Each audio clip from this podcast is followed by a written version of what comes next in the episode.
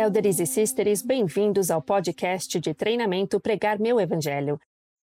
Sou sua apresentadora, Julia Carson, e hoje vamos conversar com o Elder Weatherford T. Clayton, diretor executivo assistente do Departamento Missionário, e a irmã Amy A. Wright, segunda conselheira na presidência geral da primária.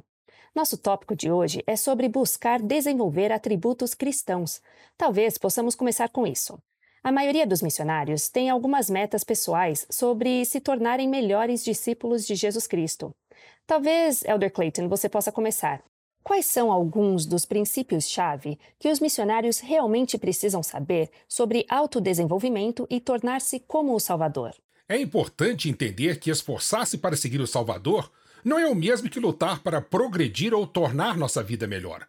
As metas sobre as quais estamos falando são metas que nos aproximam do Senhor.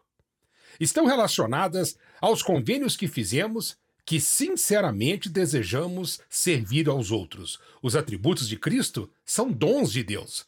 Requer esforço nos tornar como Salvador. Exige que confiemos nele e que humildemente busquemos sua ajuda. Você não sabe a pessoa que pode se tornar, e você não sabe o que Deus quer que se torne mas ele sabe, e é nosso privilégio nos alinharmos com ele.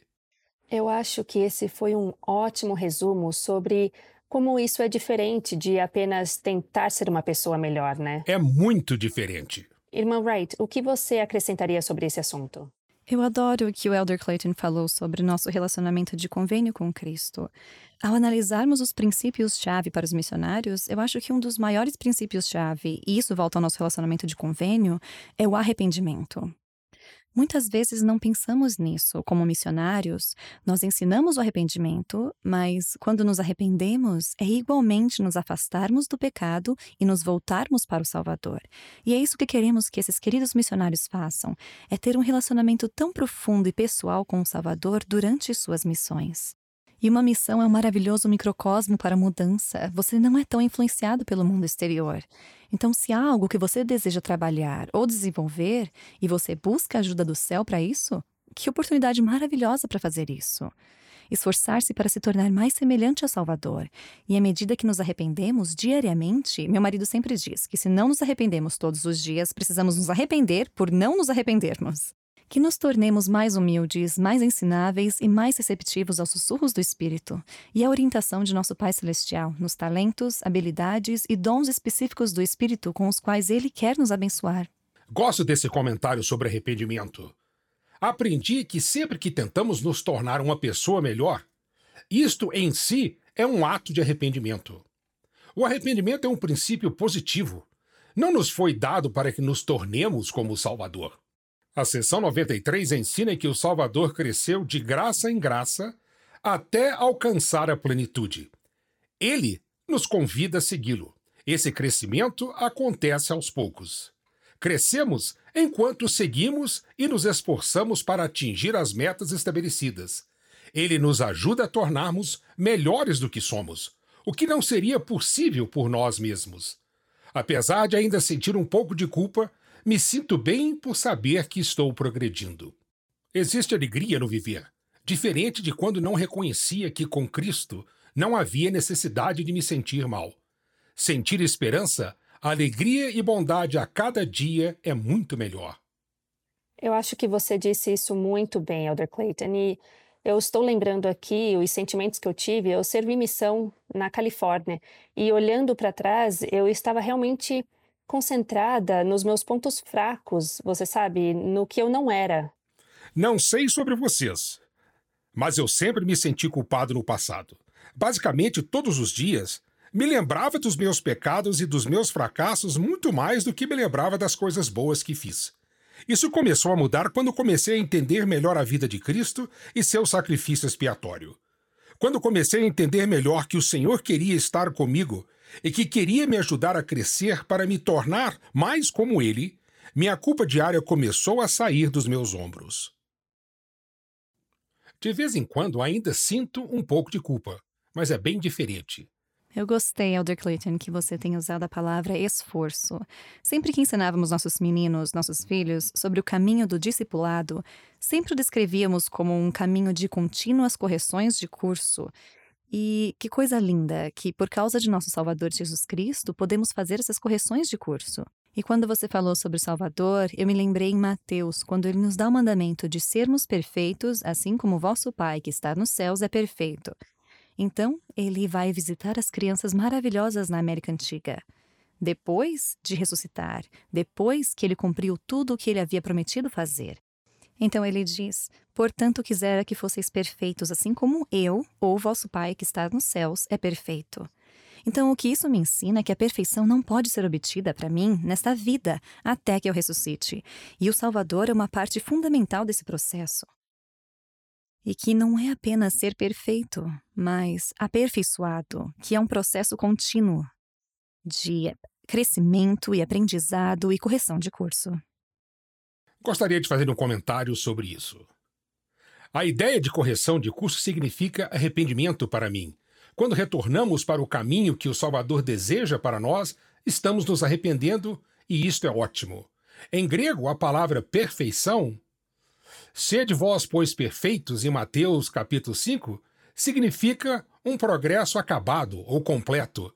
Ele não se considerava perfeito até que ressuscitou é mais saudável para nós avaliarmos nosso crescimento não em termos de perfeição, mas de um trabalho contínuo a ser efetuado junto ao Salvador.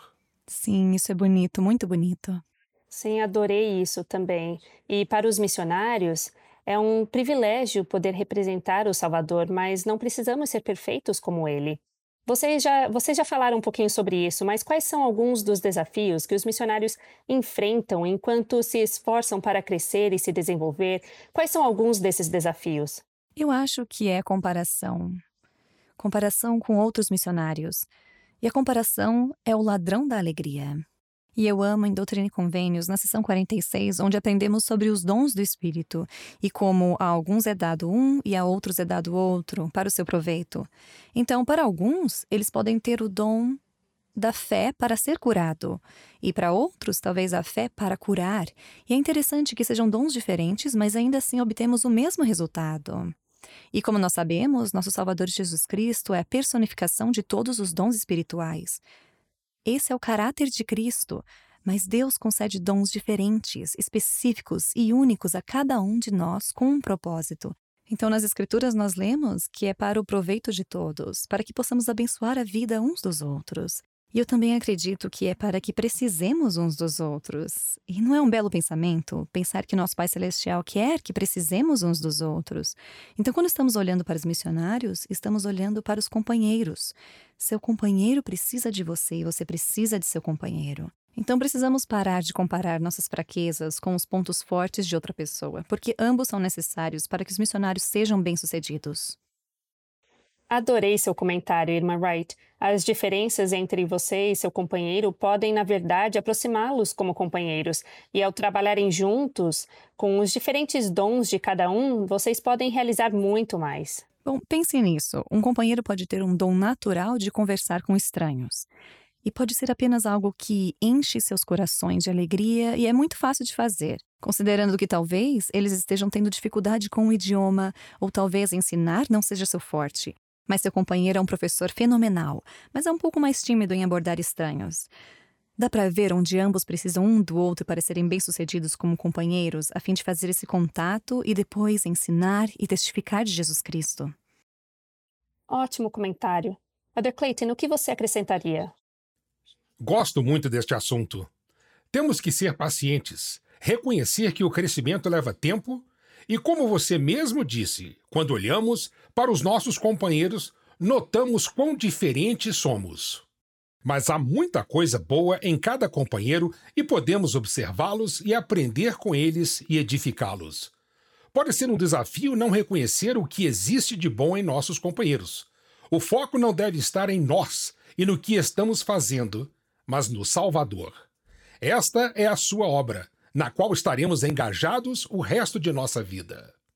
Sim, que bom que você mencionou isso. Muitas vezes os missionários se esquecem disso.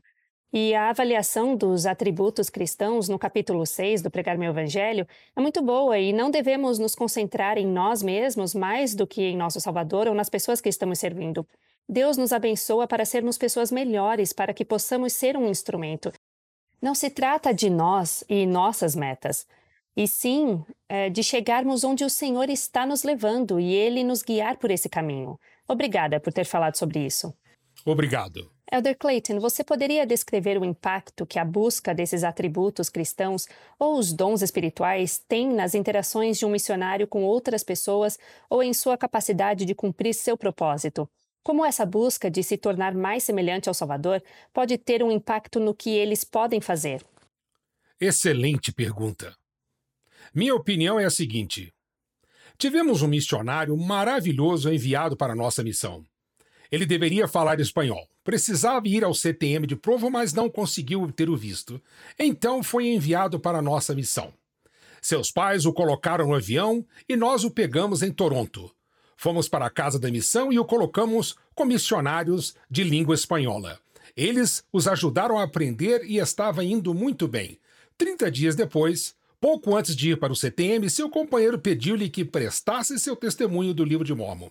Ele estava incorporando nele os atributos cristãos de amor, fé e esperança, trabalhando ativamente para assimilar os atributos do Salvador. Ao prestar seu testemunho com as poucas palavras que sabia em espanhol, mas com lágrimas escorrendo, ele prestou seu testemunho. E isso mudou toda a lição, porque o espírito de fé, esperança e amor estava presente.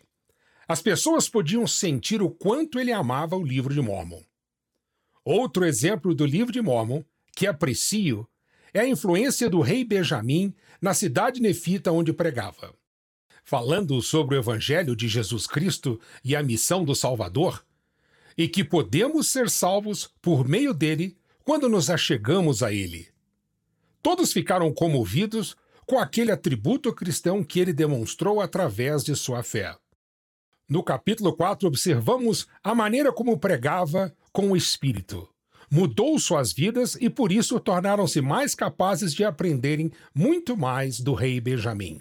Sim, adoro esses exemplos do livro de Mormon. O exemplo que me veio à mente esta manhã, enquanto ouvi as Escrituras, foi uma parte que fala sobre como se todos os homens fossem como o capitão Moroni, os poderes do inferno seriam abalados. Não diz faça as coisas que Moroni fez, mas sim para ser como ele, ter os mesmos atributos ou qualidades. Isso me dá muita esperança de que os missionários podem fazer essas coisas de muitas maneiras diferentes, mas que as qualidades que desenvolvemos como missionários realmente trazem poder para a nossa vida ao servirmos ao Senhor. O que quer que estejamos fazendo, podemos fazer com humildade, fé, amor, como você estava falando. Só mais um comentário. É importante entender que, por nós mesmos, através de nossas próprias características pessoais e talentos, não podemos mudar o mundo. É quando estamos conectados com o Senhor e ele nos abençoa com seus atributos, que sentimos o poder do céu que nos ajudará e ajudará outros a encontrá-lo. É algo maravilhoso saber que este poder está disponível a todos os missionários, independente das circunstâncias. Adorei isso, Elder Clayton. Ótimo comentário. Irmã Wright, gostaria de adicionar alguma coisa? Gostaria apenas de acrescentar que, como sabemos, a caridade é um dom de Deus. E o profeta Mormon disse que devemos orar ao Pai com toda a energia do coração para que sejamos cheios desse amor. E eu me lembro anos atrás de ouvir o Elder Holland dizer que a verdadeira caridade aconteceu apenas uma vez. E, assim como Elder Clayton testificou de Jesus Cristo, e é tudo sobre Jesus Cristo. Eu gostei muito disso, porque não é apenas a sua mensagem, seu ministério, mas a sua missão que não apenas santifica e redime, mas também nos permite ser mais do que podemos ser por conta própria. O que mais vocês aprenderam sobre estabelecer metas para o desenvolvimento pessoal em sua própria vida? Emma Wright, o que você diria sobre isso? Eu acho que uma das coisas mais importantes é definir metas alcançáveis. E isso não significa que não seja desafiadora, mas se uma meta não for alcançável, então ela se torna sem propósito. E eu sei que às vezes nós, missionários, em nosso zelo, entusiasmo e esforço, fazemos metas muito altas. E isso é bom, porque às vezes, ao tentarmos alcançá-las, precisamos nos dar crédito por pelo menos ter dado o primeiro passo. Mas também é importante ter metas que você possa realmente cumprir, para que possa sentir essa validação e a confirmação do espírito de que está fazendo as coisas certas. E um exemplo rápido: tinha uma menininha muito doce que decidiu, e, e ela orou sobre isso, e ela buscou revelação e orientação de seu Pai Celestial, que ela queria aprender a falar chinês. E seus pais foram muito sábios e disseram: essa é uma meta maravilhosa. E essa é uma menininha de 9, 10 anos. Então eles conversaram sobre como ela sentia que poderia atingir essa meta, e ela decidiu que queria aprender a falar chinês fluentemente em uma semana. E em vez de acabar com a meta, os seus pais disseram: tá bom, como podemos ajudá-la? E não demorou muito, talvez um dia ou dois, para que ela percebesse que isso não seria possível. Então ela ajustou sua meta e decidiu que aprenderia uma palavra nova em chinês por dia. E até isso foi um pouco desafiador, então se tornou uma palavra por semana. E ela percebeu que este era um processo de uma vida inteira e que não tem problema em ajustar suas metas e, como falamos antes, fazer correções de rumo e buscar continuamente orientação e direção de nosso Pai Celestial para alcançar essas metas. E eu pensei, que pais maravilhosos e sábios que permitiram que ela aprendesse um princípio tão maravilhoso sobre o estabelecimento de metas em uma idade tão tenra. Adorei essa menininha. Temos muitas coisas em comum. Eu também iria achar que poderia aprender chinês em uma semana. Na verdade, temos alguns missionários que adorariam aprender chinês em uma semana. Mais algum pensamento, mais alguma coisa que vocês gostariam de adicionar? Especialmente ao pensar nos novos missionários, o que vocês diriam a um novo missionário sobre estabelecer metas pessoais e tentar tornar-se como o Salvador? Algumas coisas importantes. Primeiro, os novos missionários devem fazer uma parceria com o Salvador. Segundo, lembrar que seu progresso é um processo contínuo. Terceiro, aprenda o máximo possível. Você está lá para aprender. Quarto, seja sincero e fiel durante este processo. Quando cometer erros, sorria e aprenda com esses erros. Para os treinadores, lembrem que sua parceria com o Salvador. Lembre-se que seu progresso é um processo contínuo. Seja gentil, elogie bastante, ajude seu companheiro a assimilar os atributos que ajudarão outras pessoas. O progresso pessoal servirá para outros propósitos também. Então, realmente ajuda seu companheiro a ter sucesso. É um talento a aprender. Como ajudamos outros a se desenvolverem? Ótimos comentários, Elder Clayton. Boas coisas para se pensar. Irmã Wright, o que você acrescentaria para os novos missionários? O que você diria a eles sobre metas pessoais? Eu gostei disso, Elder Clayton. Enquanto ele falava, eu lembrei de uma experiência que tive quando era recém-casada. E havia um membro da família do lado do meu marido com quem eu realmente queria ter um relacionamento próximo. Mas nossas personalidades, por algum motivo, foi muito difícil. E deu muito trabalho. E isso depois de vários anos de esforço e tentando construir um relacionamento que eu realmente desejava com essa pessoa. E era importante que tivéssemos um bom relacionamento. Então eu decidi que, uma vez que nos mudássemos de volta para Utah estivéssemos perto de um templo, toda sexta-feira eu já frequentava o templo com meu marido, com meu amor, mas eu queria ir sozinha toda terça-feira com a intenção de consertar esse relacionamento e torná-lo mais forte. E acho que na minha imaturidade pensei que ir toda semana, e isso por mais de um ano, mudaria essa pessoa. O que isso fez foi me mudar. Nossa tornou meu coração mais terno, mais paciente, mais gentil. Pude ver essa pessoa como Salvador a vê. Não como ela era, mas quem ela poderia se tornar por meio de Cristo. E como consequência disso, acabamos tendo um relacionamento muito bom. E eu sou muito grata por isso. Muito bom. Bem, chegamos ao final desse podcast. Nossa conversa foi ótima.